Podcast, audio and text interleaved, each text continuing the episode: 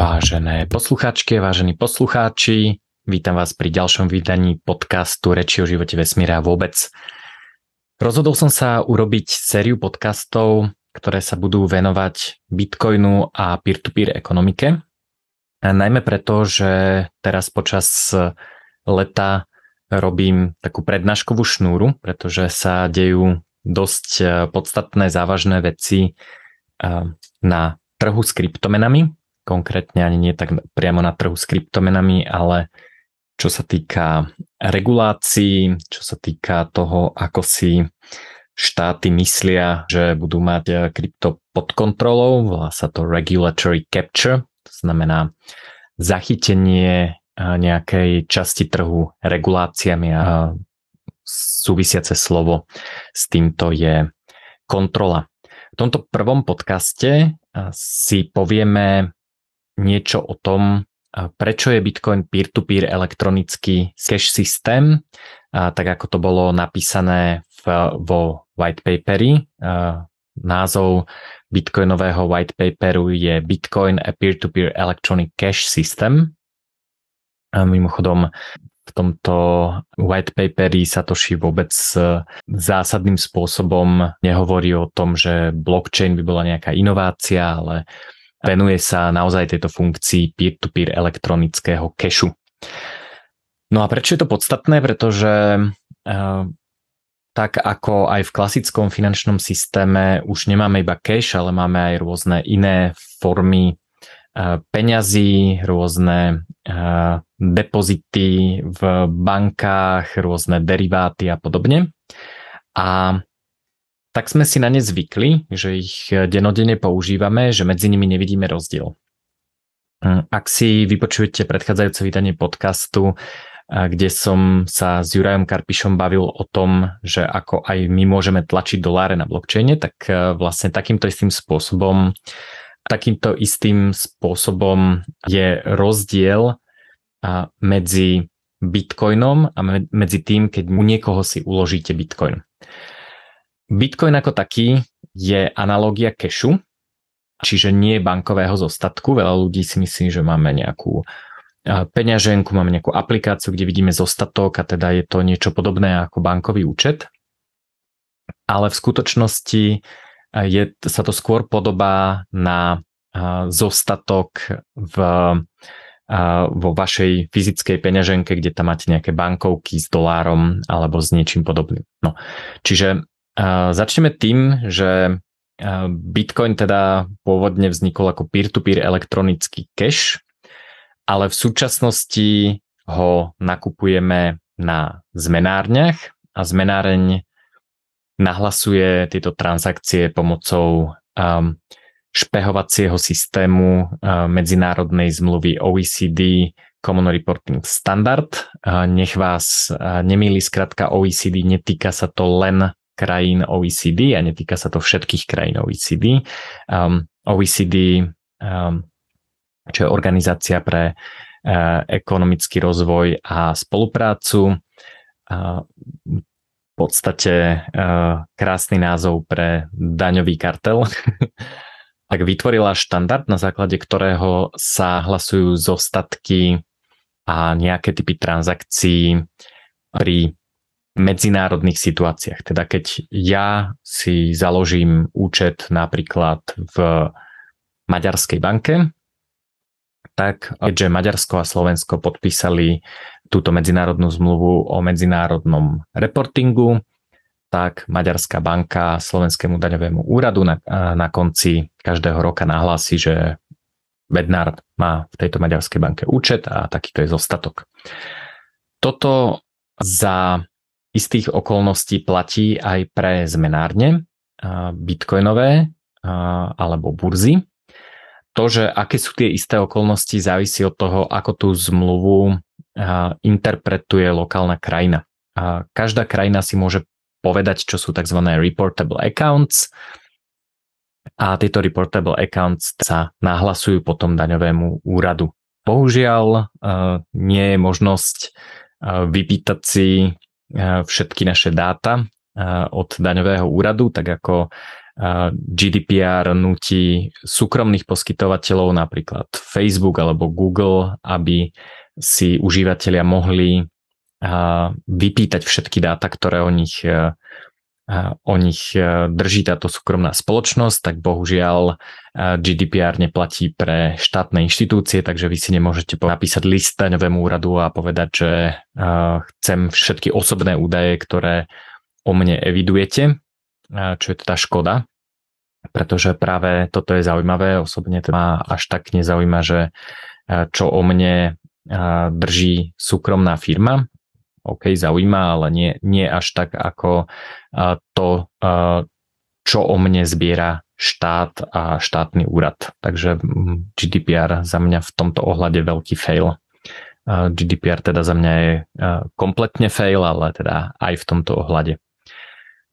Takže zmenáreň posiela za istých okolností informácie daňovému úradu tam, kde ste daňový rezident, Zároveň, keďže robí KYC, tak e, si do archívu dá informácie o, o, vašej identite, o nejakom vašom typickom správaní. Ak sa vás pýta, odkiaľ máte peniaze, tak e, aj tieto informácie si uloží niekde do archívu a tie je možné za istých okolností e, si vyžiadať. A, a taktiež je možné tieto informácie získať bohužiaľ aj iným spôsobom a to je to, že často sa dejú rôzne hacky, kedy celá táto databáza s týmito osobnými informáciami unikne z danej burzy alebo z danej finančnej inštitúcie. Takže už len existencia tohto archívu je podľa mňa nebezpečná, pretože ich e, nie všetky tieto inštitúcie dokážu ochrániť a keďže sa archivujú na dlhú dobu, tak vlastne ani to, že už tú burzu nepoužívate, eh, eh, tak eh, vás neochráni, pretože nemôžete požiadať ani o zmazanie týchto informácií. Zase GDPR má požiadavku na inštitúcie, aby ste ich mohli požiadať o zmazanie dát, ale bohužiaľ to neplatí, keď sú povinné tieto dáta archivovať s ohľadom na iné regulácie, takže žiadne zmazanie nezafunguje, pretože zmenárne sú regulované finančné inštitúcie a musia tieto údaje o vás archivovať, či sa vám to páči alebo nie. A tu by som upozornil, že teda keď to raz urobíte, tak e, je jedno, že či ste si kúpili Bitcoin za 100 eur alebo ich pravidelne nakupujete alebo či prestanete nakupovať, tieto údaje sú už na dlhé roky uložené v tomto archíve a stávajú sa terčom útočníkov, či už štátnych alebo rôznych hackerských skupín. Zmenáren taktiež, ak urobíte niečo neštandardné, čo oni vyhodnocujú a nie je to nutne závislé len od sumy, tak tieto neštandardné alebo podozrivé transakcie s ohľadom na pranie špinavých peňazí posielajú na finančnú políciu a v tomto prípade ich posielajú na finančnú políciu krajiny, kde, kde pôsobí tá burza. Čiže ak máte burzu napríklad v spomínanom Maďarsku, tak ich pošle maďarskej finančnej policii, nie slovenskej, ale tie samozrejme spolu môžu spolupracovať.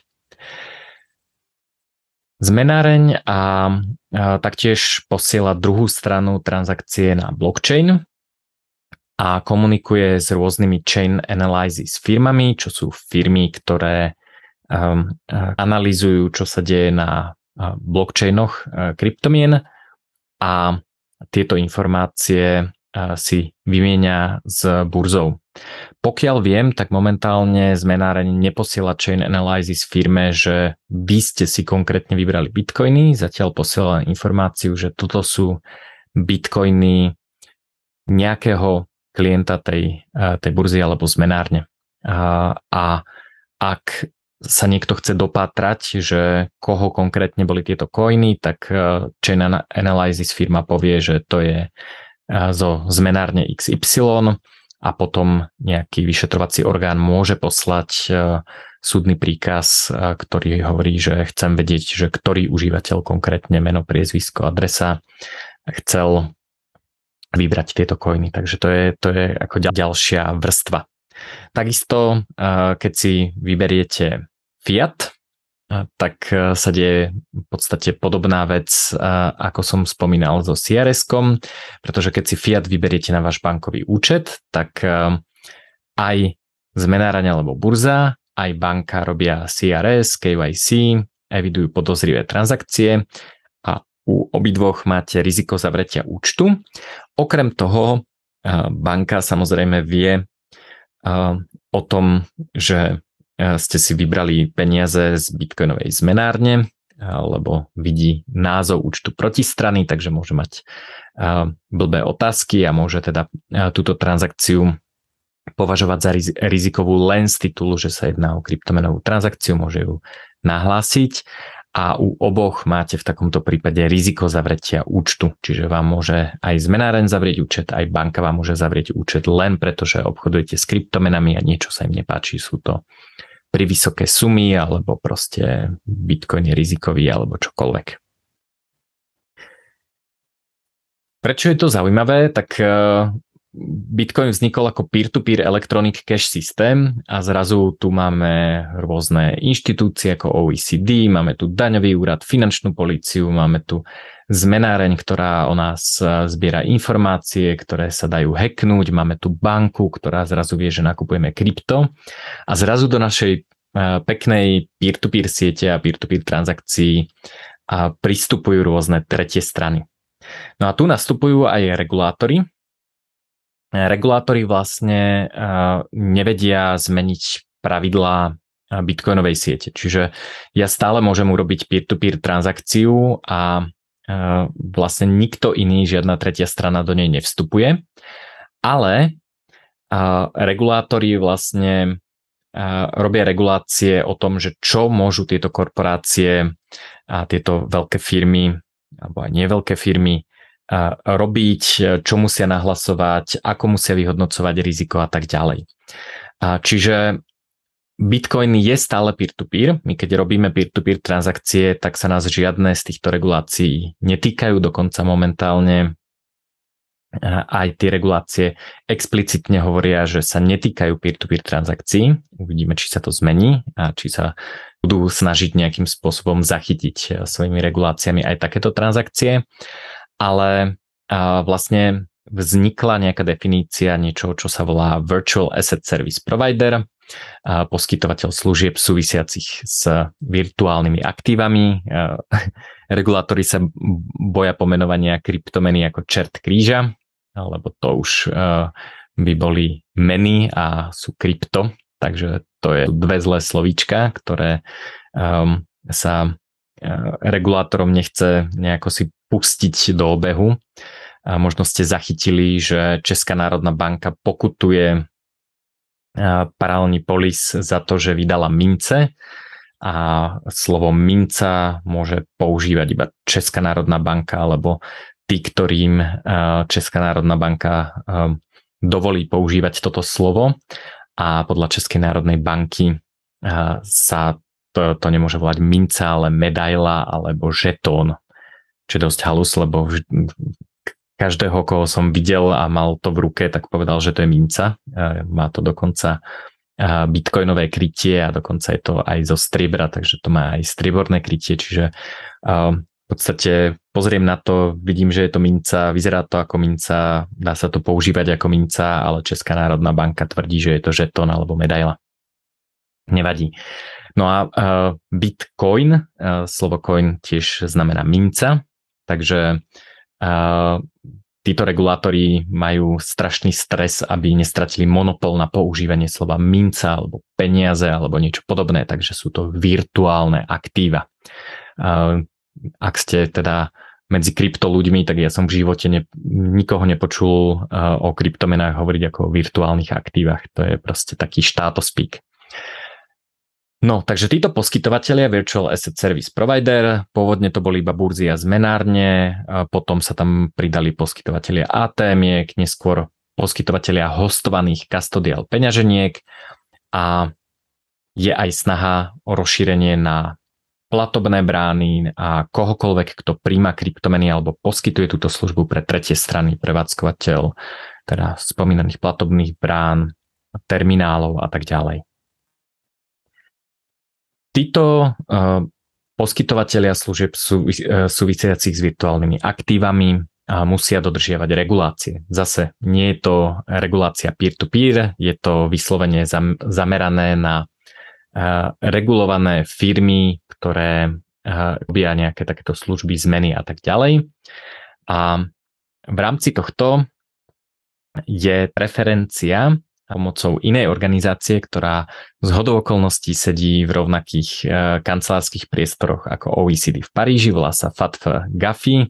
FATF je v, e, skratka pre Financial Action Task Force, GAFI je to isté po francúzsky. OECD sa teda zameriava na dane a FATF sa zameriava na prevenciu prania špinavých peňazí a preferuje tzv. risk-based approach. To znamená, že e, FATF vám nepovie, že um, ak je suma vyššia ako 10 tisíc dolárov, tak musíte robiť takéto kontroly, ale hovorí, že um, práve takýto regulovaný poskytovateľ, ak um, vidí transakciu, ktorá je um, stredne riziková, tak je dobré to vyhodnotiť. Keď je vysoko riziková, tak je dobré nahlásiť takúto transakciu finančnej polícii.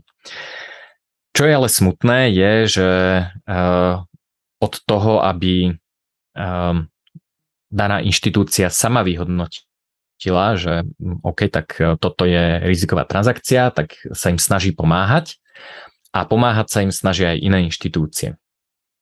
Čiže zrazu uh, povieme, že uh, normálne peňaženky, teda uh, unhosted wallet, zase štáto speak. E, neviem, či ste niekedy vašu hardverovú peňaženku považovali za nehostovanú peňaženku, aký je rozdiel medzi nehostovanou a hostovanou peňaženkou. Ale e, moja peňaženka je proste peňaženka a keď mám custodial peňaženku, tak tu volám inak, lebo tá je divná.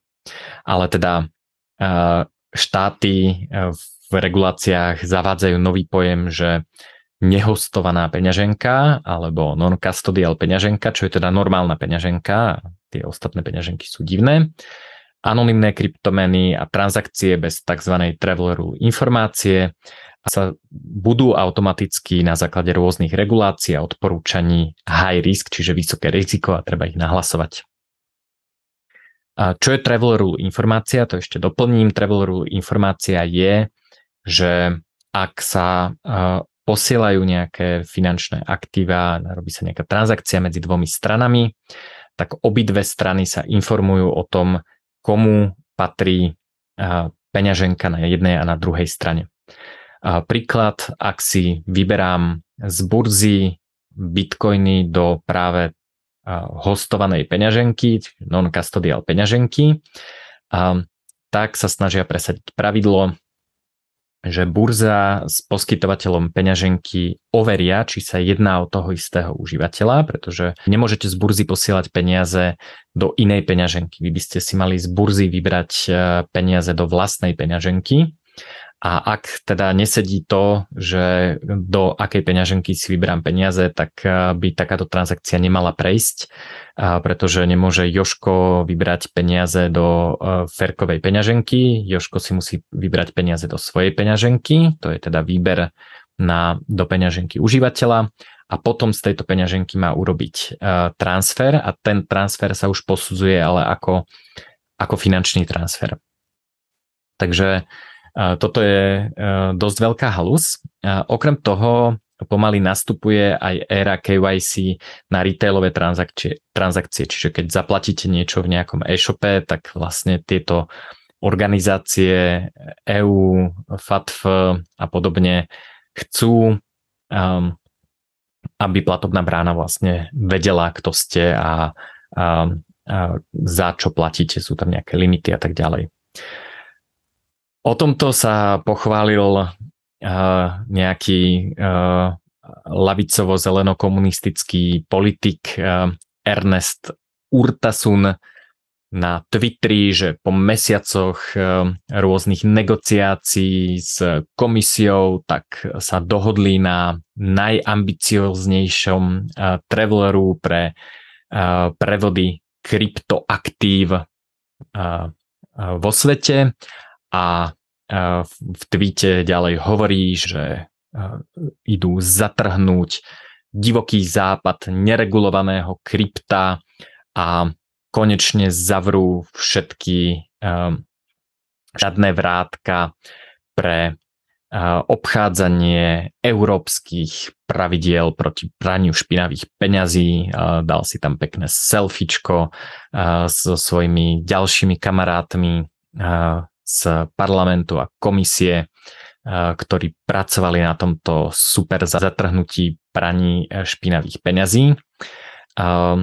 Čo si myslíte, podarí sa im to? Eh, je to eh, niečo, čo zafunguje, alebo je to len ďalšia blbá regulácia, ktorá nezabráni praniu špinavých peňazí? No, um, myslím si, že keď peer-to-peer transakcie zafungujú a sieť sprocesuje aj 100 eh, miliónov dolárov v bitcoine, tak si myslím, že takéto niečo nezafunguje, takže som si povedal presne to, čo hovorí známe memečko s pánom Clarksonom. Oh no. Anyway. Takže poďme sa pozrieť, že čo sa, čo sa reálne deje a čo sa, čo sa zmení a čo sa nezmení. Tu by som prešiel k porovnaniu Bitcoinu a tzv. Bankcoinu, tzv. pretože som si tento názov vymyslel ja. A moja otázka je, že či je Bitcoin iba number go up technológia. Či je Bitcoin teda niečo, čo si kúpime a čakáme, kedy to pôjde to the moon, alebo to môžeme použiť inak. Uh, Bankcoin, Bankcoinom nazývam Bitcoin, ktorý je uložený u tretej strany. Môže to byť nejaký poskytovateľ custody alebo rôzne také tie produkty sporenia v Bitcoine, ktoré vidíte na billboardoch a dávajú tam ako Bitcoinu, ale v skutočnosti vám nedávajú Bitcoin. Je to to isté ako aj rôzne služby typu PayPal alebo Revolut, ktoré sa tvária, že vám dávajú Bitcoiny, ale v skutočnosti vám len ukazujú Bitcoinový zostatok a vy môžete tieto bitcoiny predať za fiat, ale nemôžete si vybrať tieto bitcoiny. Taktiež um, sú to uh, burzy, veľa ľudí používa burzy na to, aby si tam uložili bitcoin. Um, keď som bol uh, prvýkrát v Paraguaji a stretol som sa tam s lokálnymi bitcoinermi, tak uh, oni mi ukázali apku uh, jednej veľkej burzy a ukázali mi, že tam tradujú a že teda tam majú bitcoin a sa ich pýtam, že OK a kde si ten bitcoin ukladáte, že kde ho teda máte, keď ho netradujete a sa na mňa pozerali, že e, nechápem, že o čom hovorí Juraj, tak som im vysvetlil, že aha, dobre, vy si myslíte, že máte bitcoin, ale vy v skutočnosti máte uh, zostatok uh, v, v niečom, čo používate ako banku a nemáte v skutočnosti žiadny bitcoin. Takže som im ukázal, že čo je teda bitcoinová peňaženka a kedy naozaj majú bitcoin a nie iba zostatok u tretej strany.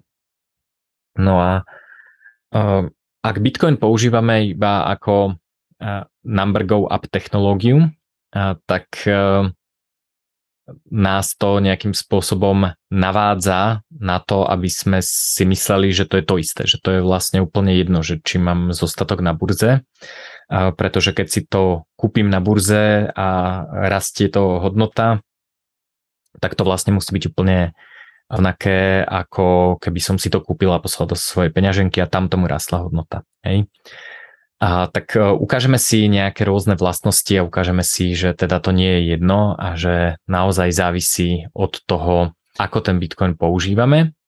A budem teda porovnávať tri typy um, nejakého vlastnenia uh, Bitcoinu alebo toho, čo si myslíme, že je vlastne Bitcoinu. A budem to volať, že Bankcoin. Bankcoin je teda tento zostatok uh, na burze alebo uloženie u nejakého kastodia uh, na tretej strany, práve takéto firmy, ktoré robia reklamu, že predávajú Bitcoin.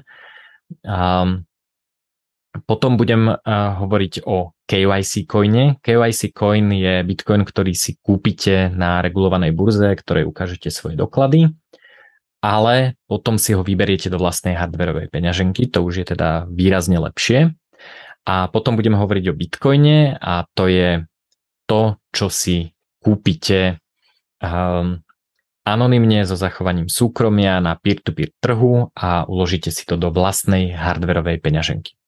Takže Bankcoin je uložený u custodiana, či už je to burza alebo spoločnosť typu Revolut alebo PayPal alebo rôzne iné takéto firmy. Um, KYC coin je bitcoin, ktorý si kúpite na takejto regulovanej burze, ale vyberiete si ho do svojej peňaženky, čiže máte naozaj uh, privátne kľúče ale niekde je záznam o tom, že ste si ho kúpili a potom je Bitcoin, uh, ktorý je to, čo je napísané vo white paperi v názve a to je elektronický peer-to-peer cash systém, čiže máte cash. A, tak poďme sa na to pozrieť, ale ešte predtým si povieme a, podľa mňa peknú poučku, ktorú som vymyslel. Bitcoin je vstupnou bránou nielen do paralelného finančného systému, ale aj k myšlienkam slobody. Ak si ľudia vyberú súkromný spôsob jeho nadobudnutia do vlastnej hardverovej peňaženky, nevyberajú si len špekuláciu na budúcu cenu, ale aj iné hodnoty. Decentralizáciu, súkromie, suverenitu a podobne. Takže to je moje východisko a teraz sa poďme pozrieť, že ako je to reálne, že e, ako tieto hodnoty vieme reálne použiť v praxi a aké typy Bitcoinu, teda Bankcoin, KYC coin alebo Bitcoin majú. Takže na to som pripravil e, takú veľmi peknú tabulku, ktorá hodnotí um, jednotlivé spôsoby uloženia coinov na základe nejakých konkrétnych vlastnosti, ako je suverenita, necenzurovateľnosť, neinflačnosť, 100% krytie alebo teda bez rehypotekácie, odolnosť voči štátu a zhabaniu, NGU technológia, teda number go up, teda že Bitcoin bude rásť, dúfame. Um, zachovanie súkromia, možnosť použitia ako kolaterál na požičku, ľahká prenositeľnosť cez hranice, odolnosť voči riziku protistrany, bezpečnosť voči hekom, ľahkosť kúpy, jednoduchosť dollar cost averagingu, jednoduchosť dedenia, likvidita užívateľské rozhranie. Je to, ak si pozriete, buď ak to pozeráte ako video, alebo ak si to pozriete v poznámkach e, k tomuto podcastu, tak vidíte, že Bankcoin je skoro celý červený a niektoré vlastnosti má lepšie ako Bitcoin, napríklad ľahkosť kúpy alebo likviditu, alebo možno likviditu, e, do istej miery jednoduchosť dollar cost averagingu, ale o tom si niečo povieme. E, jednoduchosť dedenia je mm, otázna a samozrejme môžeme sa baviť o tom, že čo má lepšie užívateľské rozhranie.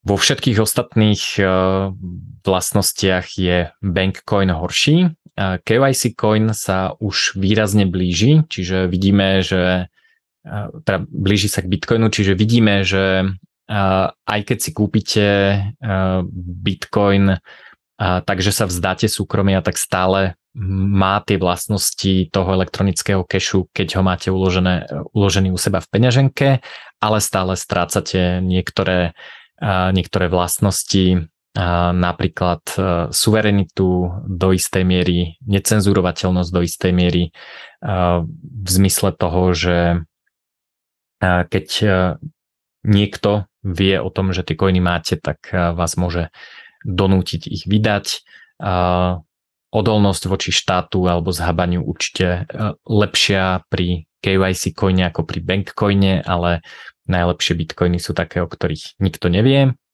A samozrejme KYC coin nezachováva súkromie. Takže poďme sa pozrieť na niek- niektoré z týchto vlastností a rozobrať si to do detajlov. Čiže začneme suverenitou. Suverenita znamená, že máme veci pod e, kontrolou, sme nezávislí, to sú také základné, základné parametre suverenity, čiže my robíme rozhodnutia o tom, ako použiť naše coiny. Takže prvá časť je nemožnosť cenzurovať transakcie.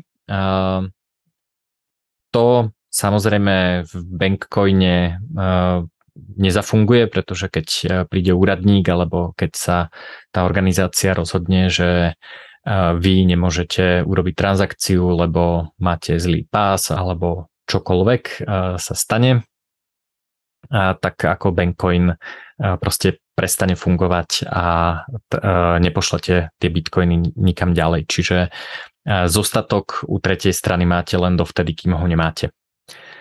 S tým súvisia aj ľahké prevody, aj cez hraničné, bez nejakého obmedzenia sumy. Zase e, poskytovateľ Bankcoinu a dokonca aj KYC burza sú regulovaný Virtual Asset Service Provider, takže keď e, regulátor povie, že bezpečiatok do 10 tisíc, tak e, bezpečiatok do 10 tisíc. Keď povie, že v žiadnom prípade nemôžete poslať tieto peniaze do zlej krajiny, lebo uh, neviem, lokálny diktátor sa rozhodol uh, zbrojiť alebo niečo podobné, tak máte vlastne problém vy. Bohužiaľ nie diktátor, ale vy. Čiže to je taký, taký prvý problém, uh, kde teda Bitcoin vychádza určite najlepšie z týchto možností.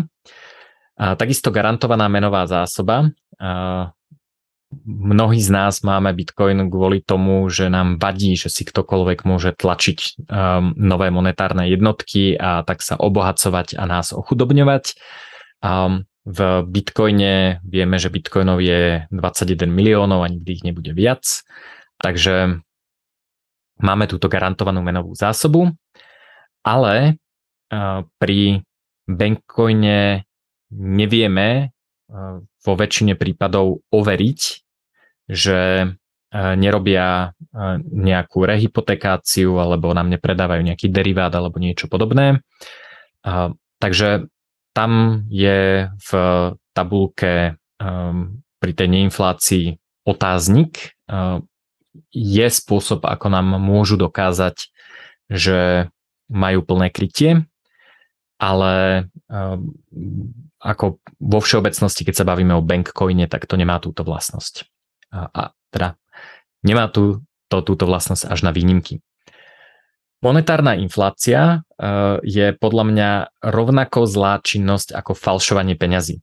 Jediný rozdiel je, že či si za nové jednotky niečo kúpi uh, dlžník, ktorý ich dostane uh, formou úveru, alebo štát, alebo nejaký v úvodzovkách umelecký falzifikátor, ktorý si vyrobí papierík e, zelený s e, obrázkom mŕtvého amerického prezidenta a za to si niečo kúpi. Čiže efekt e, toho, že či niekto sfalšuje 100 dolárovú bankovku a niečo si za ňu kúpi, je veľmi podobný ako keď štát vytlačí novú 100 dolárovú bankovku alebo keď banka pripíše nové jednotky na niekoho účet a on si nimi kúpi dom.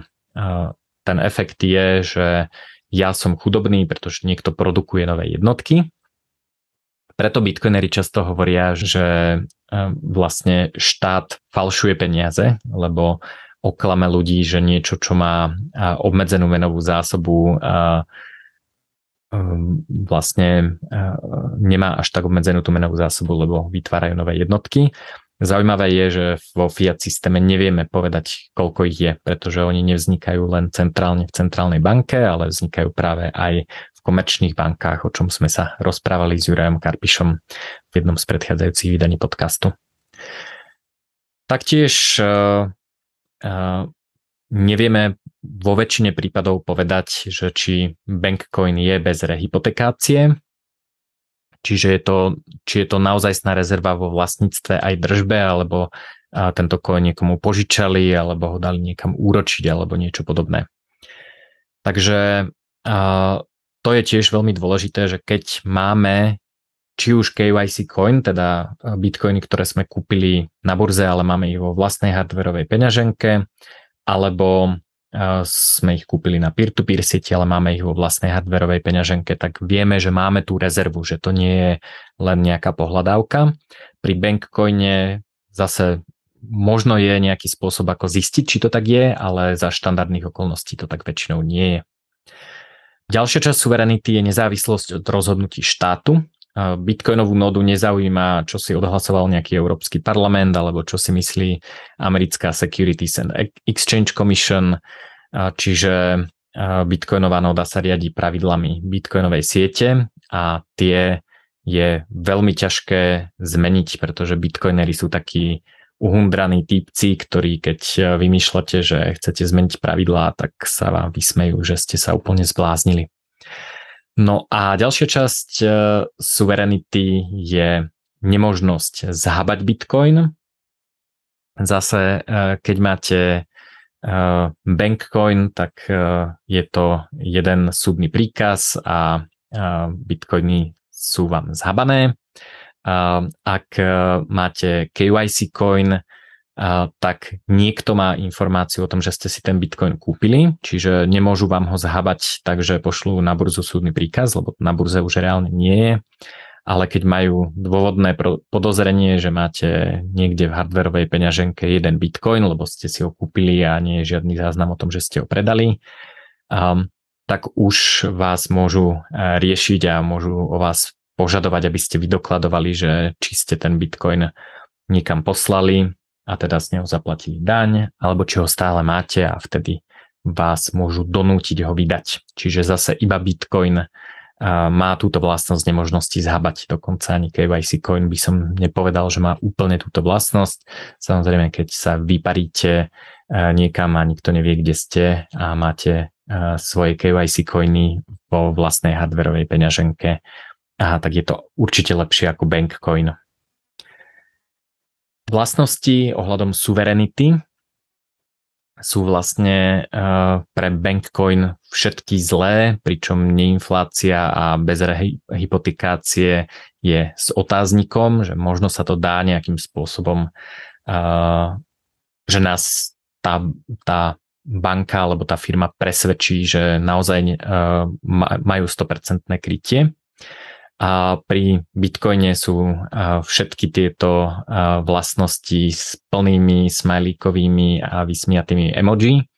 A pri KYC coine je to také, že všetky vlastnosti sú vysmiaté, ale nie až tak úplne. Takže môžete si potom pozrieť celú tabulku. Samozrejme, veľa z vás, čo počúva tento podcast, si myslí, že Bitcoin je hlavne number-go up technológia, to znamená kúpim a čakám, kým dolárová alebo eurová hodnota pôjde hore. To je mimochodom takmer isté z dlhodobého pohľadu, ale nie preto, že by Bitcoin mal vyhraté a jeho cena by mala ísť to the moon kvôli tomu, že ho všetci začnú používať, ale hlavne preto, že štáty znehodnocujú eh, fiat meny a teda eh, aj keby sa nič nezmenilo a po Bitcoine by bol len taký dopyt ako teraz, tak jeho eurová a dolárová hodnota pôjde hore len preto, že štáty tlačia nové jednotky dolárov a eur a teda eh, inflácia cenová je garantovaná, pretože cenová inflácia, rast cien je monetárny fenomén a vyplýva z toho, že sa tlačia nové jednotky.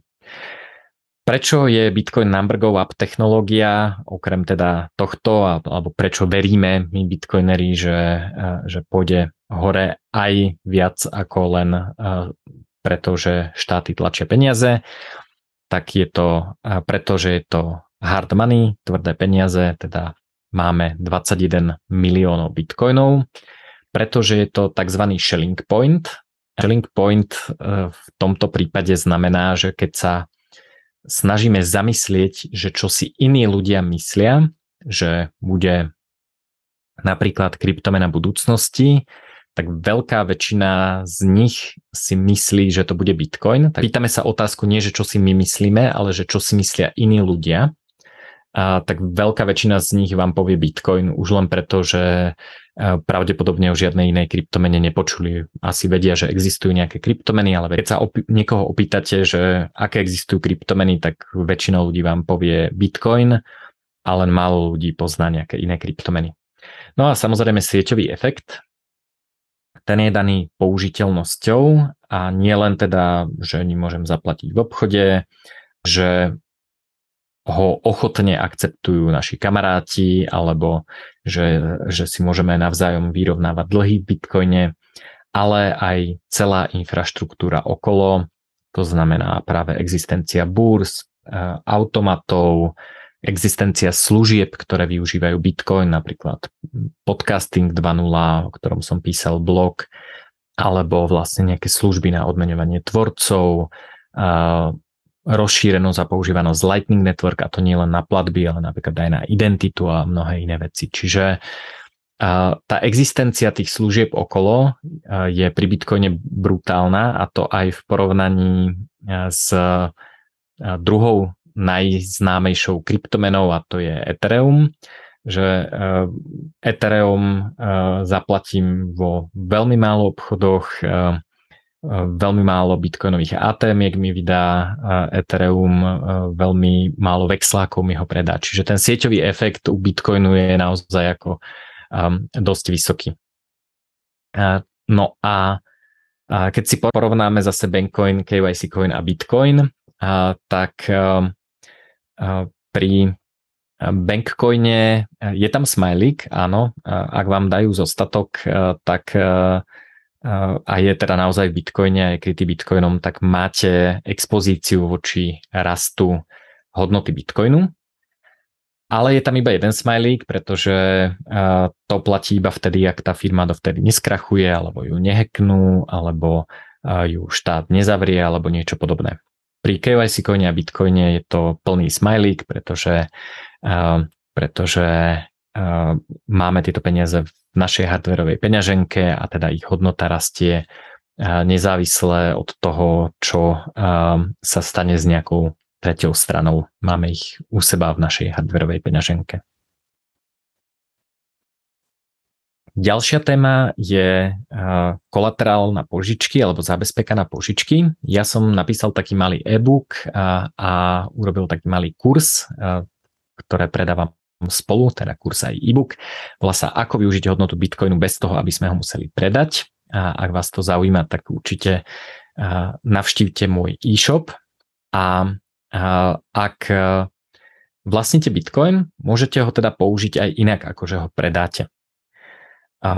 Výhoda je, že z požičky sa neplatia dane. Čiže ak poviete, že tu je jeden bitcoin ako zábezpeka na požičku, to je teda to, aby si protistrana, ktorá mi požičiava, bola istá, že e, vrátim požičku, tak môžem povedať, že OK, tu máte jeden bitcoin a chcem si požičať 10 e, tisíc eur. A tu máte teda, je rôzne verzie, tu máte.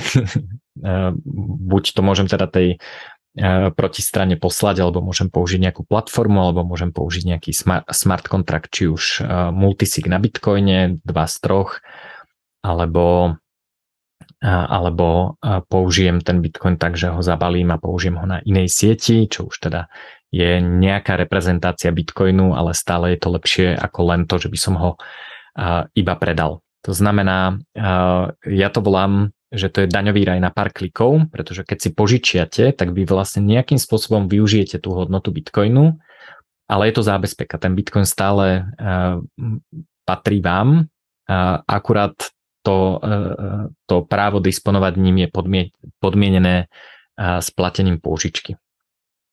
Uh, čiže toto môžete urobiť iba vtedy, ak je to váš Bitcoin a nie Bankcoin. Samozrejme, platforma kde to máte uložené, vám môže nejakým spôsobom sprostredkovať službu požičky, ale nemôžete si túto platformu vybrať a tým pádom je to menej použiteľné, napríklad nejaký PayPal vám to nedovolí. Čiže ak sporíte Bitcoine, lebo si myslíte, že je to NGU technológia a v nejakom momente si poviete, že teraz by som vlastne niečo z tej hodnoty potreboval po, použiť, lebo si chcem kúpiť, ja neviem, solárny panel, alebo chcem ísť na dovolenku, alebo si chcem prikúpiť ďalšie bitcoiny, alebo čokoľvek potrebujem vykryť nejakú spotrebu, tak nemusíte predávať bitcoin, čo je teda zlé, hlavne keby ste boli v bear markete, že ste ho kúpili za viac a dosiahli by ste stratu, ale aj keď potrebujete proste len financovať e, spotrebu a veríte, že Bitcoin pôjde stále hore, tak ho nechcete predávať.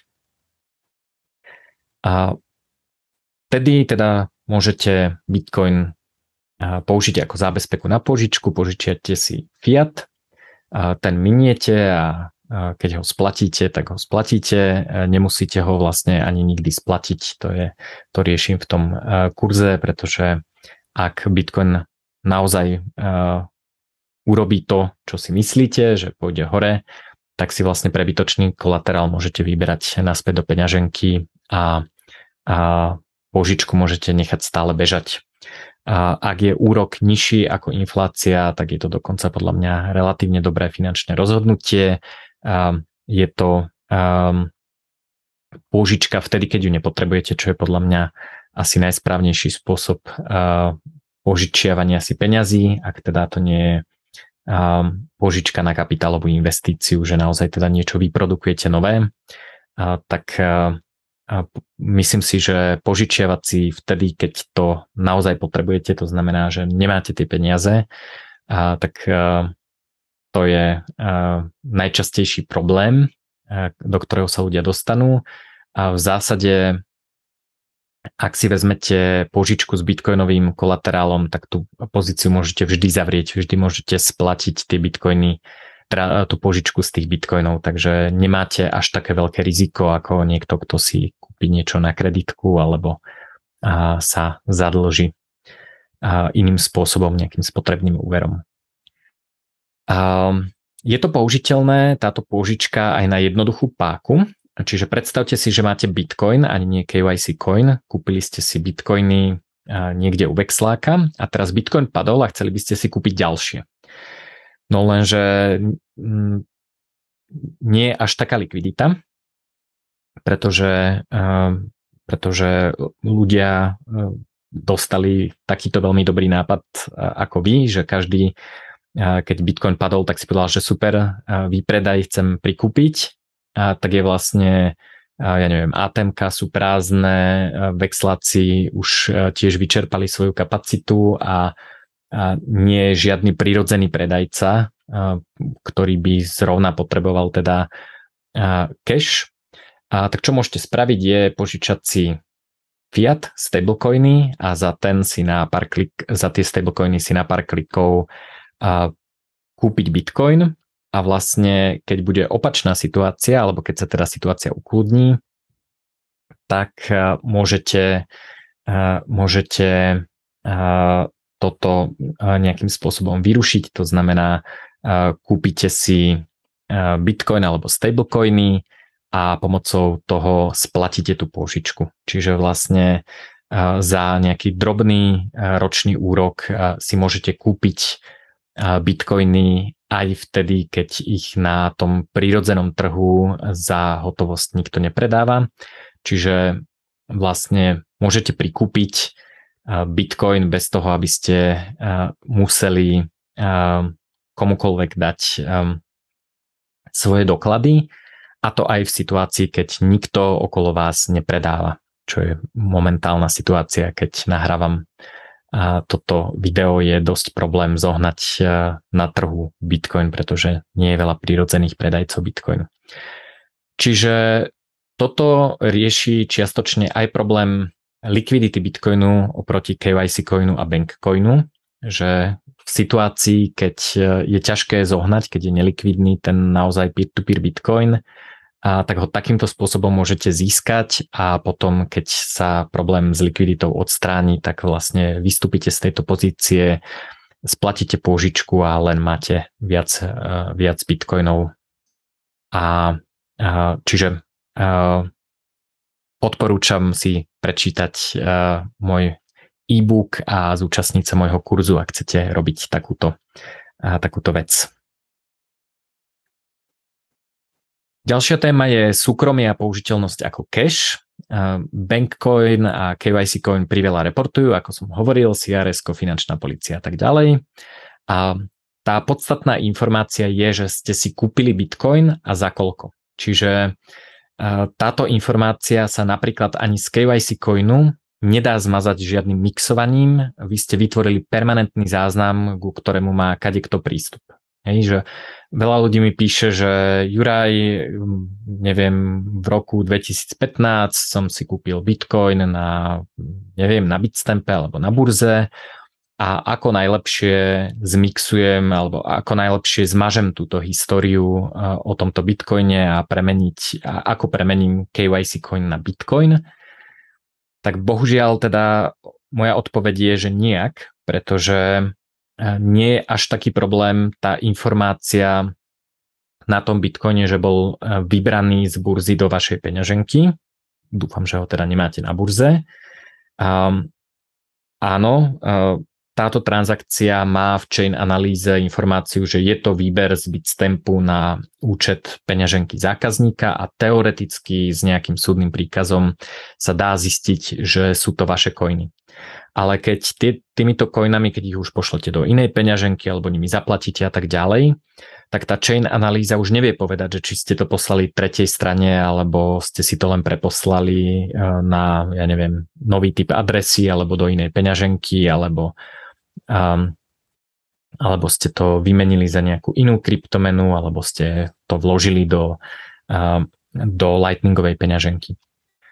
Takže ten on-chain ja osobne nepovažujem za až taký problém, ale ak je teda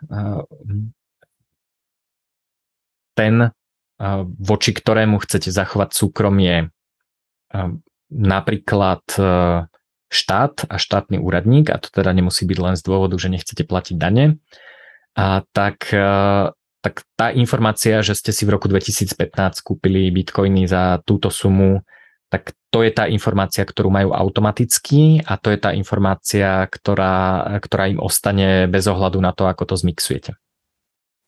Takže Súkromie pri KYC coine je veľmi zlé a nemáme vlastne dobré nástroje, nemáme e, spôsob, ako prinútiť tú burzu, aby neposlala tieto informácie vášmu e, daňovému úradu.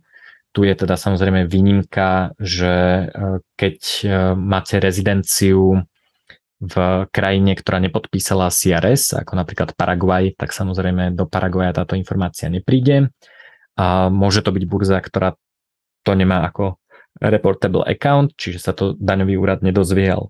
Informácia na burze stále je. A mimochodom, takúto informáciu má pravdepodobne aj banka, pretože banka vidí zase prevod z vášho účtu na účet burzy. A, alebo teda, ak je to lokálna burza, tak tá nemusí informovať pomocou CRS, ale na Slovensku teda bude nový zákon, Um, ktorý aj spätne nutí slovenské burzy informovať štát o uh, účtoch slovenských zákazníkov. Ďalšia, mm, ďalšia možnosť uh, alebo použiteľnosť ako cash a súvisiaca so súkromím je to, že či môžete odísť cez hranice so svojím majetkom. Možno ste videli, ak ste boli niekde um, v inej krajine, tak na letisku je napísané, že pozor, cez hranice bez zadeklarovania môžete v hotovosti prenášať len 10 tisíc dolárov. Ale výhoda je, že keďže vaše bitcoiny sú uložené v blockchaine, čo je teda nejaká cloudová služba a je všade a nikde, tak keď prechádzate hranicami, tak tie bitcoiny nemáte so sebou, oni sú stále na rovnakom mieste, sú v tom cloude čiže vy k ním máte len prístup. Takže ak chcete napríklad sa presťahovať do inej krajiny so svojimi peniazmi, tak to môžete, môžete urobiť s Bitcoinom, s inými aktívami je to veľmi ťažké. Keď je to Bankcoin, tak samozrejme môžete si to vybrať v eurách, čo už je teda zdaniteľná udalosť a poslať do inej krajiny alebo si môžete u danej inštitúcie zmeniť daňovú rezidenciu, ale to už je teda zase podmienené kadejakým reportingom, nemusia vám to dovoliť, sú banky, ktoré napríklad keď zmeníte rezidenciu mimo krajiny alebo mimo Európskej únie, tak vám automaticky zavrú účet. A keď je to Bankcoin, tak zavretie účtu znamená, že vás musia vyplatiť a vyplatiť vás môžu iba v eurách, lebo nevedia poslať bitcoiny. Väčšina týchto bankcoinov, ak to nie je burza, ale práve nejaký PayPal alebo Revolut, a tak zavretie účtov znamená, že vám nútene predajú ten bitcoin, čo sú zase daňové povinnosti, takže tu si treba dať pozor. A, no a veľa ľudí mi povie, že ale ja nemám čo skrývať, ja platím dane a akože som plne transparentný, a tak si predstavte situáciu, že a, príde niekto na daňový úrad s obálkou s nejakou hotovosťou a povie, že prosím, dajte mi zoznam ľudí, o ktorých viete, že si kúpili viac ako 2 bitcoiny za posledných 5 rokov. Dajte mi ich mená a adresy. Tu je hotovosť s cashom, čo je samozrejme nelegálne a tento úradník teda poruší nejaké daňové tajomstvo, dajme tomu, ak také niečo existuje ešte na Slovensku. A informuje toho, tohto vydierača, ktorý štartuje príklepovú vrtačku, ktorou, ktorú použije na to, aby z vás dostal privátne kľúče alebo aby vás donutil podpísať transakciu. Čiže pri súkromí nehovoríme len o tom, že teraz ako, ja neviem, nechcem platiť dane a nechcem, aby daňový úrad vedel, koľko mám peňazí, lebo sa mu chcem vyhnúť. A to samozrejme väčšina uh, slušných sporiadaných občanov nerobí a nechce sa vyhýbať uh, plateniu daní nelegálnym spôsobom. Samozrejme, myslím si, že každý by mal urobiť všetko, čo je v jeho legálnych možnostiach, aby platil čo najmenej daní, daní a neskončil base. Ale problém sú práve aj takéto, uh, takýto súkromní uh, uh, polomafoši alebo mafoši, ktorí, ktorí sa môžu snažiť dostať tieto informácie. A keď sú napríklad pri keď k ním má prístup napríklad zle zarábajúci štátny úradník alebo nejaký zamestnanec burzy alebo ktokoľvek, niekto z finančnej policie, tak takéto, takéto údaje môžu byť veľmi rizikové, aj keď teda vašim cieľom nie je neplatiť dane. Takže súkromie je dôležité a pri Bankcoine a KYC coine to súkromie jednoducho nemáte. Jediný spôsob, ako si ho zachovať je, aby žiadna protistrana nevedela, koľko máte peňazí. Ďalšie použitie Bitcoinu je poistenie proti štátu. Znova téma, ja nemám čo skrývať a platím dane. Áno, to si mysleli aj Američania predtým, ako sa k moci dostal psychopat Roosevelt a v roku 1933 Američanom zhabal všetko zlato, ktoré mali legálne a platili z neho dane. Čiže ak si myslíte, že môže štátu prepnúť, napríklad príde nejaká veľká kríza, ktorá môže a nemusí byť spôsobená pandémiou a, a, a táto kríza vlastne stiaží štátom financovanie a štáty si povedia, že OK, tak e, neradí, ale musíme občanom zhábať majetok, a tak e, ak je to bankcoin, tak ten vám priamo zoberú. Je to jedno hlasovanie v parlamente a, a, a to, čo ste si mysleli, že je vaša NGU technológia na účte u tretej strany je NGU technológia, ktorá patrí štátu. Pri KYC coine je to to isté, akurát, že štát vás musí donútiť aj podpísať transakciu, takže ak máte KYC coin, tak minimálne je teda dobré prerušiť väzby s tou krajinou, kde ste boli a presťahovať sa niekam inam, aby iný štát nevedel o tom, že máte coiny a pri Bitcoine zase tento problém nemáme. Väčšina z vlastností Bitcoinu zlepšuje jeho použitie ako poistenie proti zlyhaniu štátu alebo mainstream finančného systému. Čiže nie je to len súkromie, ale je to teda aj to, že sa nedá falšovať infláciou a, a teda produkciou nových peňažných jednotiek nad 21 miliónov. A vždy keď sa bavíme o poistení proti štátu, tak e, sa veľa ľudí urazí, že o, ja žijem v USA a tam je to super, alebo ja žijem na Slovensku a teraz máme protikorupčnú vládu alebo niečo podobné. A, a ja vždy hovorím, že e, OK, toto si mysleli aj Kanadenia, e, keď chceli podporiť kamionistov a mysleli si, že ich peniaze sú ich, ale štát sa rozhodol inak toto si myslelo kopec ľudí v krajinách napríklad ako Rusko, kde si tiež mysleli, že ich majetok je ich a nemusí to tak nutne byť.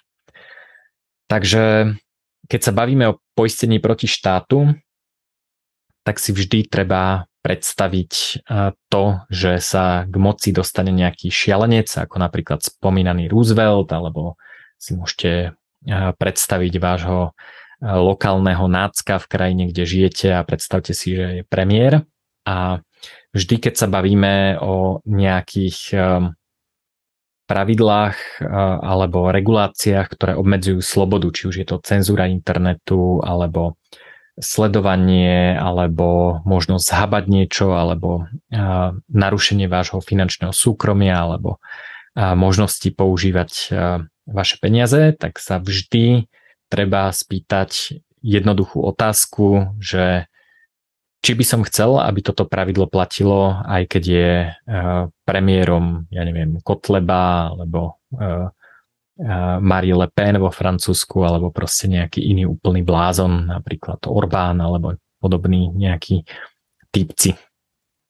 No a uh, tu je zaujímavé a bohužiaľ smutné si uvedomiť, že nemusíme si to až tak predstavovať, pretože ak sa bavíme napríklad o tom, že sa chceme chrániť proti monetárnej inflácii, tak takéhoto šialenca v ženskom podaní máme v, na čele Európskej centrálnej banky.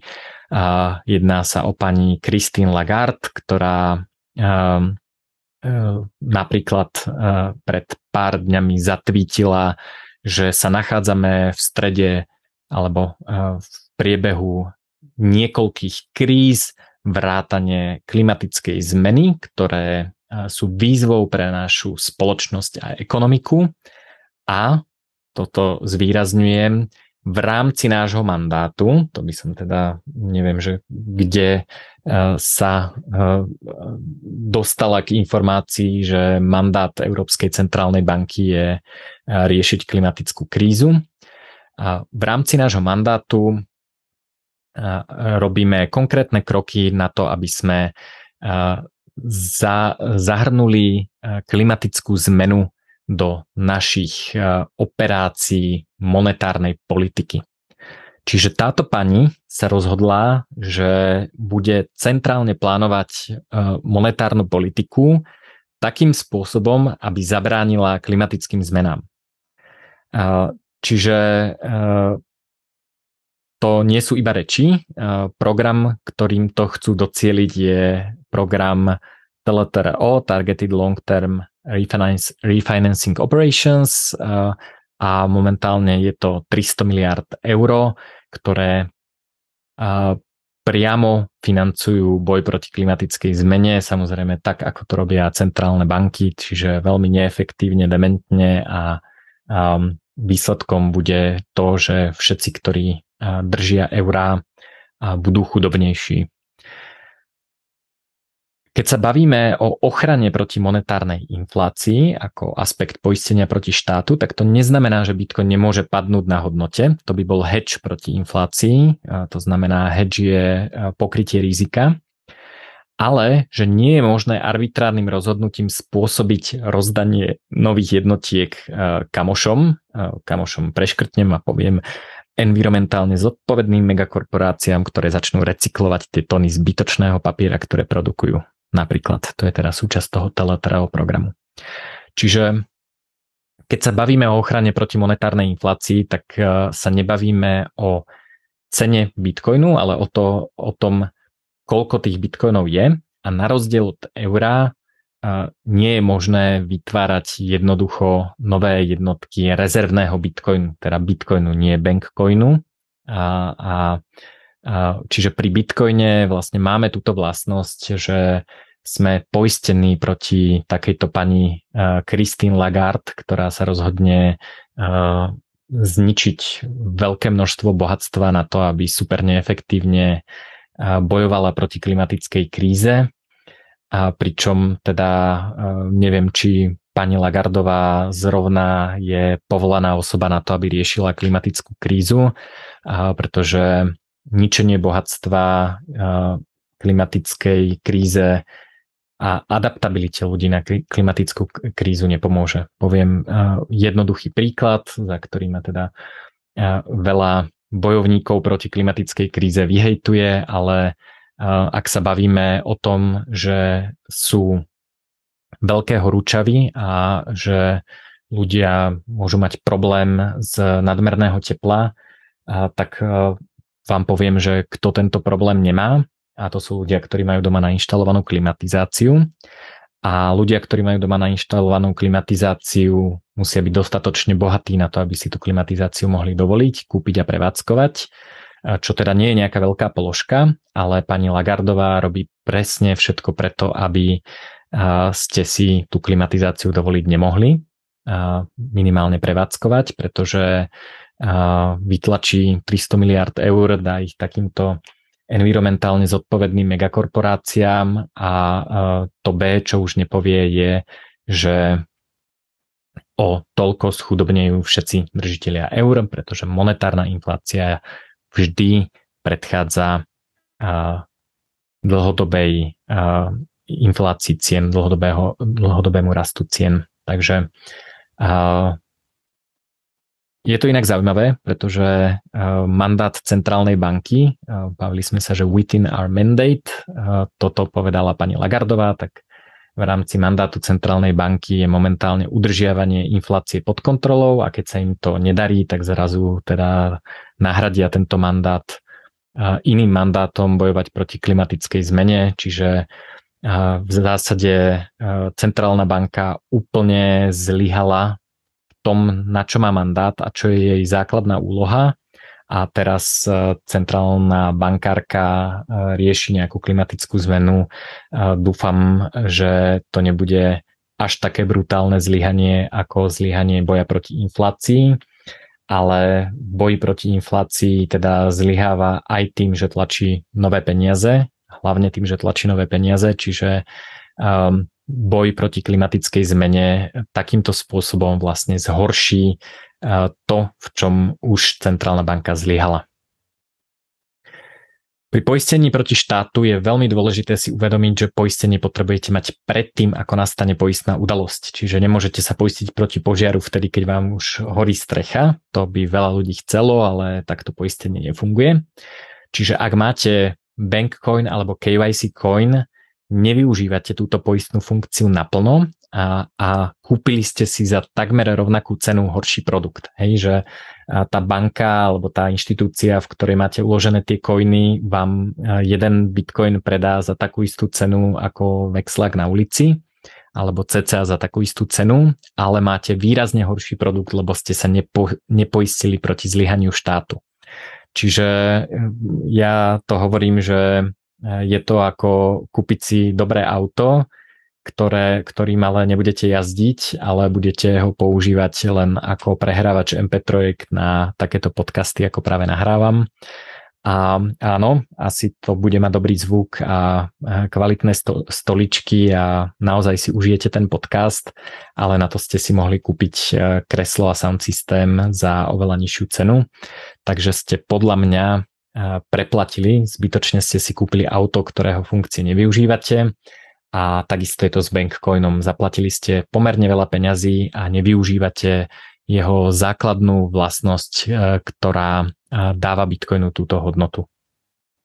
Keď komunikujem s ľuďmi, ktorí prevádzkujú Bankcoin, teda s firmami, ktoré ukladajú Bitcoin pre, pre tretie strany a neumožňujú im ho vyberať v Bitcoine, tak majú pomerne dobré argumenty, že prečo je ich služba lepšia a v zásade som vyzbieral také tri základné. Jeden je, že eh, ich služba je užívateľsky prívetivejšia, že nemusia si klienti inštalovať hardverovú peňaženku, zabezpečovať to, nemusia riešiť, či ich niekto nepodvedie a proste eh, podpíšu sa dvakrát na zmluvu, pošlu SEPA prevodom peniaze a všetko za nich magicky uh, vyrieši uh, druhá strana. Tak tento problém riešim tým, že ľudí vzdelávam a myslím si, že investovať pár hodín času a, a pár euro do nejakého vzdelávacieho kurzu sa určite oplatí. Ak teda to nie sú moje kurzy, tak informácií aj online je pomerne dosť aj zadarmo, dokonca ja mám aj kurz zadarmo, ako si kúpiť svoje prvé kryptomeny a zaplatiť nimi. A myslím si, že táto investícia sa vám vráti už len e, na poplatkoch, takže je dobré sa podľa mňa vzdelať a kúpiť si tú hardwareovú peňaženku a, a vlastne používať e, Bitcoin a nie Bankcoin. Čiže užívateľská prívetivosť, ja osobne teda e, mne nepríde až také super sa vyzliec do naha, niekomu ukázať všetky svoje osobné údaje, prejsť si rozhovorom, odkiaľ mám peniaze a ešte ma e, bude tento človek bonzovať nejakým tretím stranám, že koľko mám peňazí a, a, a ja sa budem modliť, že či náhodou neskrachuje. Čiže pre mňa akože toto je uh, tak uh, užívateľsky neprívětivé, že aj keby tá hardwareová peňaženka sa ovládala z command lineu príkazmi, tak mi to príde užívateľsky privetivejšie, ale teda je vždy otázka, že kto je užívateľ. Takže um, áno, um, pri Bitcoine sa niečo treba naučiť, to je teda prvá, uh, prvý taký rozdiel, ktorý hovoria, druhý rozdiel, ktorý hovoria je uh, dedičstvo a jednoduchosť dedičstva, k tomu sa ešte dostaneme. A tretia je, že um, že robiť dollar cost averaging je jednoduchšie pri bankcoine, kde si niekto nastaví trvalý prevodný príkaz a všetko sa magicky udeje na pozadí a nemusí nikam chodiť a tak ďalej. No a toto som musel samozrejme uznať. Akože áno, nastaviť prevodný príkaz eh, v internet bankingu raz a všetko sa magicky udeje je určite oveľa jednoduchšie ako každý mesiac zháňať vexláka, ale zamyslel som sa, že či nie je spôsob, ktorý uh, nám uh, umožní nechodiť stále za vexlákom, respektíve ne, nezháňať stále coiny, ale uh, na druhej strane uh, nám zachová súkromie a um, a možno ešte sa to aj finančne viac oplatí. Čiže pri Bankcoine väčšinou platíte dosť vysoké poplatky, či už za držbu alebo za, za trady. No, takže poďme si povedať, ako ľudí učím robiť dollar cost averaging so zachovaním súkromia bez toho, aby naozaj museli každú chvíľu niekam chodiť. Um, toto mám podrobne v kurzoch, jednoduchú verziu sa dozviete v kurze Bitcoin v bežnom živote. A trošku zložitejšiu verziu cez deriváty v kurze etický vexlák. A Bitcoin v bežnom živote je súčasťou etického vexláka, takže tam sa dozviete obidve, aj tú jednoduchú verziu, aj ako to robiť cez deriváty. No a potom v kurze kryptomeny a súkromie sa to dozviete s nejakým ešte väčším zachovaním súkromia pomocou peňaženky Incognito Wallet. Takže áno, Bankcoin je jednoduchší z pohľadu dollar cost averagingu, ale ak si ceníte nielen jednoduchosť, ale aj súkromie a možno by ste chceli si kúpiť takto trošku viac bitcoinov, tak vám poviem ako na to. Takže predstavte si, že máte doma finančnú rezervu vo Fiate aspoň na pár mesiacov života. Ak nemáte doma finančnú rezervu vo Fiate, aspoň, teda nemusí byť vo Fiate, ale ak nemáte doma finančnú rezervu aspoň na pár mesiacov vášho života, tak prosím prestante počúvať blbé podcasty o Bitcoine ako tento a začnite šetriť, pretože nemať rezervu na život je podľa mňa úplne najkatastrofálnejšie finančné rozhodnutie a, a tento problém treba vyriešiť čo najskôr. Takže predstavte si, že máte tú finančnú rezervu. Aby sa mi to ľahšie hovorilo, tak e, to budem hovoriť e, tak, že chceme robiť dollar cost averaging e, za 100 dolárov mesačne. To znamená, každý uh, mesiac si chceme kúpiť uh, bitcoiny za 100 dolárov. Tá užívateľský um, neprivetivá verzia je chodiť raz mesačne do ATM, teda zatiaľ, kým ešte existujú aspoň nejaké ATM, ktoré majú ktoré sú bez KYC, ináč by ste si kupovali KYC coin. Alebo teda každý mesiac háňať vexláka a kupovať od neho bitcoin za 100 dolárov. Toto chápem, že sa ľuďom asi nechce.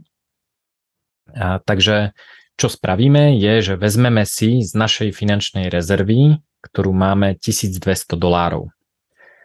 A náš cieľ je, že v každom momente môžeme použiť tieto peniaze ako finančnú rezervu Čiže to nie je, že teraz Juraj vymyslel, že aha, vybrať peniaze spod vankúša, z ponožky a kúpiť si za ne bitcoin.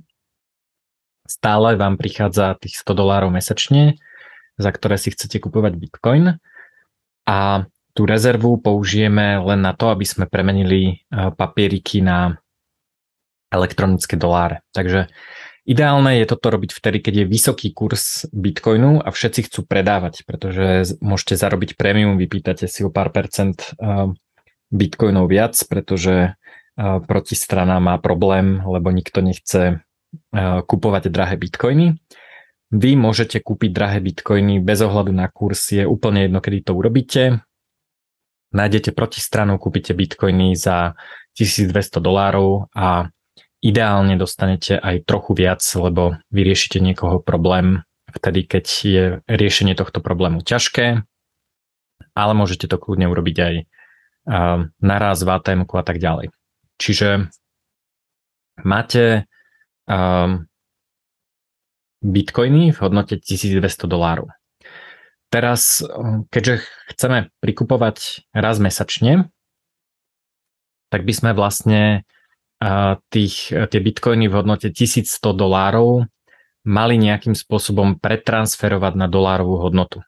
Čiže kúpili sme si prvé bitcoiny za 100 dolárov a 1100 dolárov, čiže to si môžeme nechať bitcoine.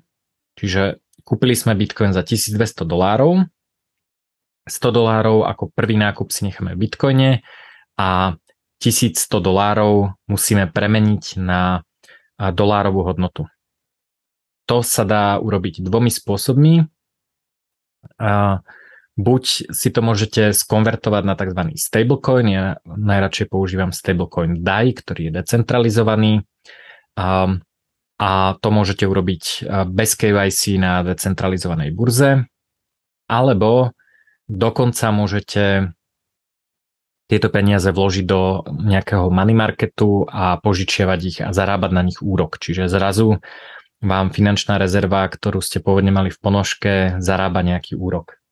A druhý spôsob, ak nemáte radi DeFi a stablecoiny, môžete to isté urobiť pomocou tzv.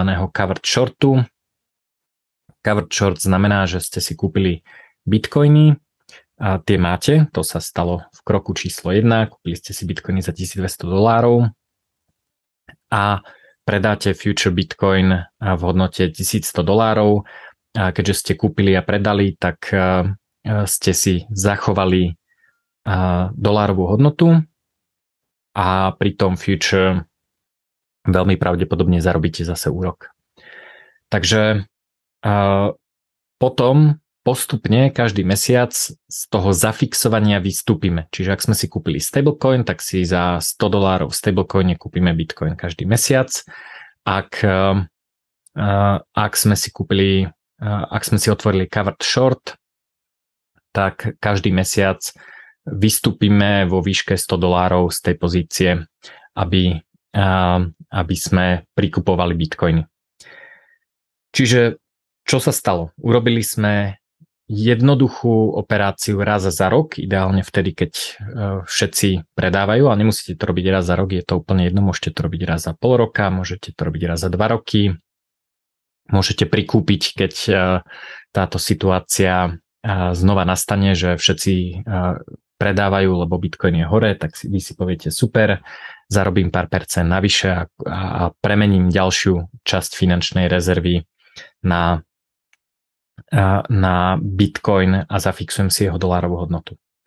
No a potom, čo robíte, je, že naspäť do toho vankúša vraciate každý mesiac 100 dolárov a tým si zase vybudujete tú finančnú rezervu e, v papierikoch a, a, a každý mesiac vlastne vystupujete z tej zafixovanej hodnoty a prikupujete si doláre e, za, za 100 dolárov bitcoiny, ktoré e, máte uložené vo svojej hardwareovej peňaženke, nikdy ste nikomu neukázali žiadny doklad, sú to vaše bitcoiny, nie bankcoiny, nie KYC coiny, nemuseli ste nikam chodiť, to E, to vystúpenie z pozície je reálne pár klikov myšou a dokonca e, cez cover sa to dá aj pomerne dobre zautomatizovať. Čiže e, čo sa, čo sa vlastne deje, je, že ste premenili papieriky, ktoré ste mali vo vankúši na kryptodoláre. Postupne teda premieňate tie kryptodoláre raz mesačne na bitcoiny a toľko, koľko prikúpite, tak toľko vrátite do vankúša. Keby sa vám stalo, že tú finančnú rezervu potrebujete použiť a je, je v podobe kryptodolárov a nie papierikov, tak našťastie Bitcoin je veľmi likvidný market Takže môžete predať stablecoiny, môžete si môžete ich vymeniť u vexláka, môžete ich eh, môžete ich vybrať za TMK, môžete si ich poslať na nejakú kryptokartu. Um, tam je zaujímavé, že toto je už stablecoin, takže tam uh, uh, je to síce už s menším súkromím, ak to neurobíte cez vexláka alebo cez ATM bez KYC, ale môžete to aj priamo použiť na to, čo potrebujete, ak si potrebujete kúpiť, ja neviem, pokazí sa vám boiler, potrebujete si kúpiť nový, tak si ho môžete kúpiť na Alze a zaplatiť bitcoinami, čiže si kúpite za stablecoiny bitcoin a ním zaplatíte za boiler. Čiže takto môžete použiť tú finančnú rezervu alebo ju môžete vymeniť za cash. E, dá sa to, nie je to problém, lebo e, Bitcoin je veľmi likvidný a stablecoin môžete e, veľmi ľahko premeniť na Bitcoin. Takže, takže vlastne tú rezervu máte stále. Môžete ju v každom momente použiť. Ona sa ona len mení formu medzi papierikmi vo vankúši a a, a, nejakým krypto zostatkom. Takže čo sme dosiahli? Ideálne sme si kúpili Bitcoin s diskontom, zafixovali sme si dolárovú hodnotu, čiže sme trošku zarobili tam. Potom sme ideálne zarobili úrok, či už úročením stablecoinu alebo vďaka tomu, že covered short cez Bitcoin Futures vypláca úrok. Dosiahli sme presne to isté, čo by sme dosiahli, keby sme použili ten bankcoin s trvalým príkazom, ale zachovali sme si súkromie a máme Bitcoin a nie bankcoin. Máme viac Bitcoinov vďaka úrokom a vďaka, a vďaka tomu úvodnému poplatku a, a je to celé pohodlné všetko až na ten prvý nákup urobíme z pohodlia domova pomocou rôznych služieb, či už centralizovaných alebo decentralizovaných, ale bez KYC. Teraz tu dosť hovorím o nevýhodách eh, Bankcoinu a KYC coinu, ale nemyslím si, že sú, nejaké, že sú to nejaké zlé firmy, že to proste vymysleli nejakí uh, evil kapitalisti, ktorí chcú zničiť etos Bitcoinu. Je to, uh, sú to firmy, ktoré sa snažia riešiť niektoré problémy, o ktorých som hovoril, jednoducho za užívateľská prívetivosť, e, jednoduchosť dollar cost averagingu, dedičstvo, e, poskytujú likviditu. A odporúčam si prečítať aj môj článok ako nájsť predajcu Bitcoinu a ako je to súčasť článku, ako si vytvoriť vlastnú vexlovaciu skupinu, ale prvý krok je, že skúsiť nájsť priamo predajcu Bitcoinu. A Samozrejme, likviditu môžete vyriešiť aj tak, že predávate produkty a služby za Bitcoin, čiže sa môžete vyrovnávať tak s kamarátmi a tak ďalej. Na to mám lacný, jednoduchý kurz, ako používať sieť Lightning Network na platby v bitcoinoch medzi kamarátmi a za tovary a služby. Takže tieto firmy podľa mňa nie sú zlé, oni si myslia, že riešia nejaké problémy. Zdokladoval by som to pekným tweetom Jesseho Pavela, čo je šéf a zakladateľ firmy Kraken. A niekto sa ho opýtal, že či je možné, že Kraken sa dostane do takej situácie, kedy mu povedia policajti bez súdneho príkazu, že musí zamraziť nejaké prostriedky a že v takejto situácii by by táto, e, táto služba vyhovela. No a Jesse Pavel teda na to odpovedal vo svojom tweete 100% áno, už sa to stalo a určite sa to ešte stane. Áno, e, budeme nútení vyhovieť takejto požiadavke. Ak, e, ak máte z tohto strach, že sa takéto niečo môže stať, tak si neukladajte vaše peniaze u žiadneho centralizovaného a regulovaného kastodiána. Nemôžeme vás ochrániť. Vyberte si svoje peniaze alebo cash von a iba obchodujte peer-to-peer. Čiže zakladateľ jednej z najväčších bitcoinových búrs hovorí presne to, čo vám hovorím ja, že je možné, že im budú, že oni budú musieť zamraziť klientom peniaze, a dokonca bez súdneho príkazu, lebo sa niekto rozhodne a nebudú vás vedieť ochrániť a vlastne vám vysvetľuje, že e, Kraken je burza, že vy si nemáte nechávať bitcoiny na burze, vy si ich máte vybrať a dokonca e, ak sa naozaj bojíte, že sa takéto niečo môže stať, tak vám odporúča obchodovať iba peer-to-peer a nie cez centralizovanú burzu. Tým chcem povedať, že teda ehm, ten Jesse Pavel eh, je tiež ako človek, bitcoiner, ktorý si uvedomuje, že eh, tá služba, ktorú pod, eh, poskytujú, má takéto obmedzenia ako to, o čom som hovoril. A tieto firmy teda majú podľa mňa ťažšiu úlohu. Oni musia ochrániť nielen bitcoiny, ale aj súkromie užívateľov eh, pred hackmi burs, pred krádeže krypta cez hack burs alebo divných zamestnancov alebo kadečo podobné. A môže dojsť ku krádeži osobných údajov, môže dojsť k tomu, že regulátor povie, že um, zhabávam bitcoiny alebo že firma musí nejako špeciálne overovať tých zákazníkov alebo niektorým zákazníkom musí niečo zamraziť a tak ďalej, čiže regulatory capture je problém.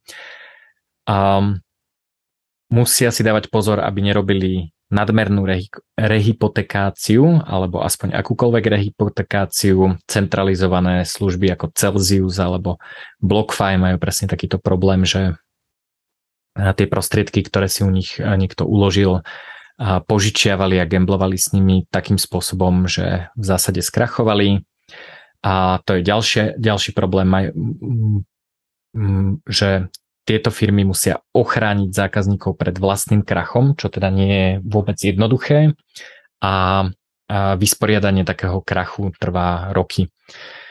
Toto nie sú nejaké, akože by som teraz strašil niečím, čo niekedy v budúcnosti môže nastať. Toto sa stáva bežne. Pamätáte si asi burzu MTGOX, ktorú hackli. Ďalšia známa burza, ktorú hackli je, je Bitfinex, unikli KYC údaje z rôznych iných burz, slovenskú burzu Etherbase hackli. A to vysporiadanie, ak vôbec sa dostanete k nejakým peniaz, peniazom, trvá roky, že dokonca ani MTGOX, ktorý myslím bol v roku 2014, a ani teraz po 8 rokoch ešte nevyplatil peniaze, aj keď má nejaké, nejaké peniaze práve na vysporiadanie týchto, týchto dlhov voči užívateľov. Čiže ich úloha je, že oni by mali chrániť užívateľov, ideálne aj pred štátom, ale veľké korporácie alebo akékoľvek regulované firmy nemajú na výber. Oni buď sú so štátom v jednej posteli, alebo sú cieľom štátneho násilia. Že to nie je, že teraz e, zlý Kraken alebo zlý PayPal alebo nejaká takáto firma um, chce robiť zle svojim klientom a užívateľom a chce im poskytovať šitnú službu. Oni sa snažia poskytovať najlepšiu službu, ako môžu ale tá služba je proste vo veľa aspektoch horšia ako obyčajný peer-to-peer obchod s Bitcoinom. Takže oni samozrejme tieto služby sa vám snažia vysvetliť, že majú e, kopec fičuriek, e, že sú jednoduché a e, že dedictvo je jednoduché a tak ďalej. Ale bohužiaľ, keďže úradníci a politici nespia a poslanci stále schvalujú nové zákony, tak sa tá ich služba pravidelne stále zhoršuje a čím e, viac sa zhoršuje, tak tým majú vlastne ťažšiu úlohu presvedčiť vás, že sú lepší ako štandardná peer-to-peer služba. Dokonca aj tento Jesse Pavel z Krakenu povedal, že e, ak sa bojíte týchto vecí, vecí tak obchodujte peer-to-peer. Čiže oni si to uvedomujú a je teda na nás, aby sme robili reklamu tomuto peer-to-peer obchodu, aby sme ľudí vzdelali, ako používať Bitcoin v peer-to-peer mode, ako využiť všetky jeho možnosti, ako si zabezpečiť coiny, ako sa nenechať podviesť, ako ich používať v rámci týchto iných možností. Čo s tým? A, tak to si povieme v inej epizóde podcastu, ale v zásade riešenie je, že na scénu prichádza peer-to-peer trh a musíme ho čo najviac zlepšiť. A, je to použitie proxy merchantov, proxy obchodníkov, vexlákov, je to podpora priameho obchodovania medzi ľuďmi, vítaj paralelná ekonomika, sú to decentralizované autonómne organizácie, celosvetové organizácie, Node First, nehierarchická práca a pracovné vzťahy. Toto všetko vám umožní to, že ak vám výplatu za prácu cez internet niekto platí v krypte, nemusí sa o tom nikto dozvedieť, nemusí vedieť vaše meno. Existuje kopec e, firiem, ktoré e, majú zamestnancov, ktorých poznajú e, po prezývke a vyplácajú im mzdu v krypte, čiže si môžete zachovať svoje meno a nemusíte sa báť nejakého reportovania a môžete zarábať priamo, priamo Bitcoin. A o týchto veciach, aj keď e, dosť nepriamo, teda nie v súvislosti s Bitcoinom, hovorím v mojej knihe Veľký reštart, aj keď je tam kapitola, ktorá bola aj vydaním tohto podcastu v audiopodobe, ktorá sa volá Paralelná ekonomika čas vexlákov je späť. Ale hovoríme aj o tom, ako sa mení ten trh práce, ako ľudia začínajú pracovať cez internet, asynchrónne, začínajú vlastne nie, že ja robím pre nejakú konkrétnu firmu, ale viac freelancovať, že ja mám takúto super schopnosť, dokážem toto robiť a poskytujem to rôznym, rôznym ľuďom. Takže toto je niečo, čo teraz v post-covidovej dobe fičí, čo stále viac a viac ľudí chce robiť, pracovať z domu alebo z ciest alebo odkiaľkoľvek pre viaceré firmy a vlastne poskytovať svoj talent nie jednému zamestnávateľovi. A toto nám umožňuje vytvárať nehierarchické štruktúry, že nemám šéfa, ale mám veľa zákazníkov, ktorým poskytujem nejaké moje služby, čiže sa oslobodím z hierarchii a, a ak dokonca ešte zarábam v krypte, tak je to úplný ultrabonus.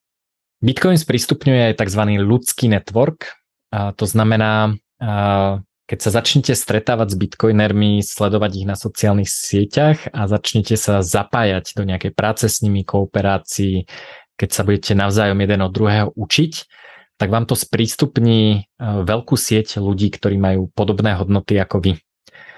Bitcoin a kryptomeny zároveň vytvorili nové príležitosti na trhu. Sú to nové firmy, e, ktoré poskytujú úplne nové služby, ktoré neexistovali, nové povolania, nové typy služieb a tak ďalej.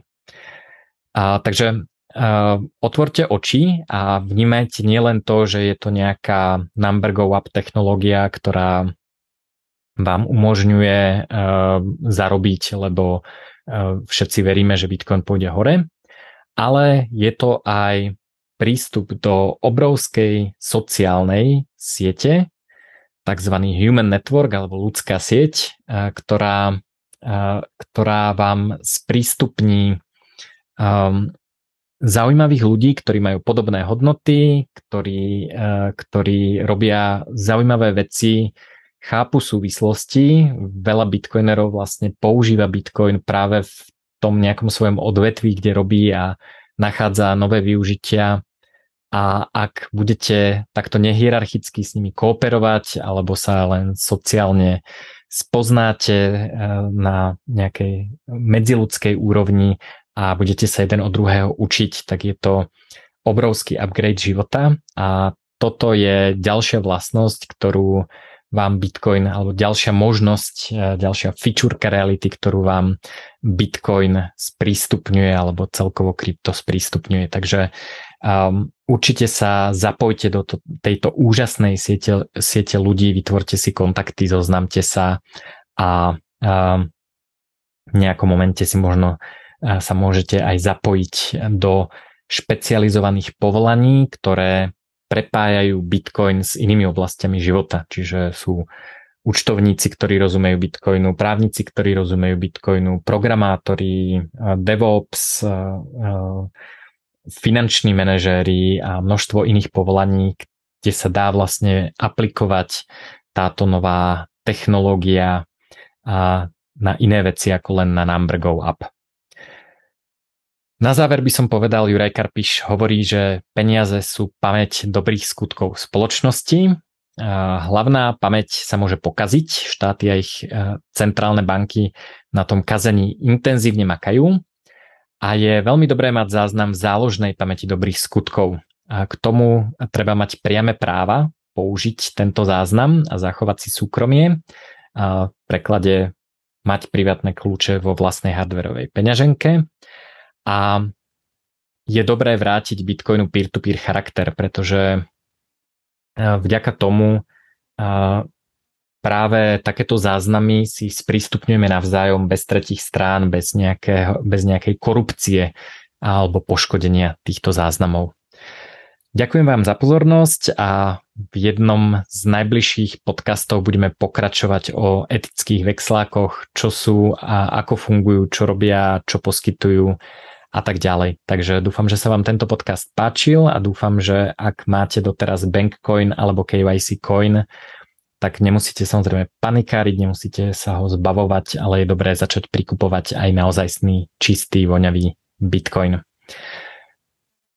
kurzy, o ktorých som hovoril, ktoré vám sprístupňujú všetky tieto informácie, a ktoré robím práve preto, aby som nejakým spôsobom adresoval problémy, ako je jednoduchosť používania, dedičstvo alebo jednoduchosť dollar cost averagingu, tak toto vás vlastne učím v týchto kurzoch a nájdete ich u mňa na e-shope na juraj.bednar.io lomené shop. Ak nemáte až tak radi kurzy, tak v najbližších dňoch mi vychádza nová knižka Kryptomenu, Kryptomeny vyhekuj si lepší život. A táto knižka vyjde a tiež obsahuje množstvo praktických užitočných rád, ako môžete Bitcoin používať aj na niečo iné ako, ako len number technológiu. Ďakujem vám za pozornosť.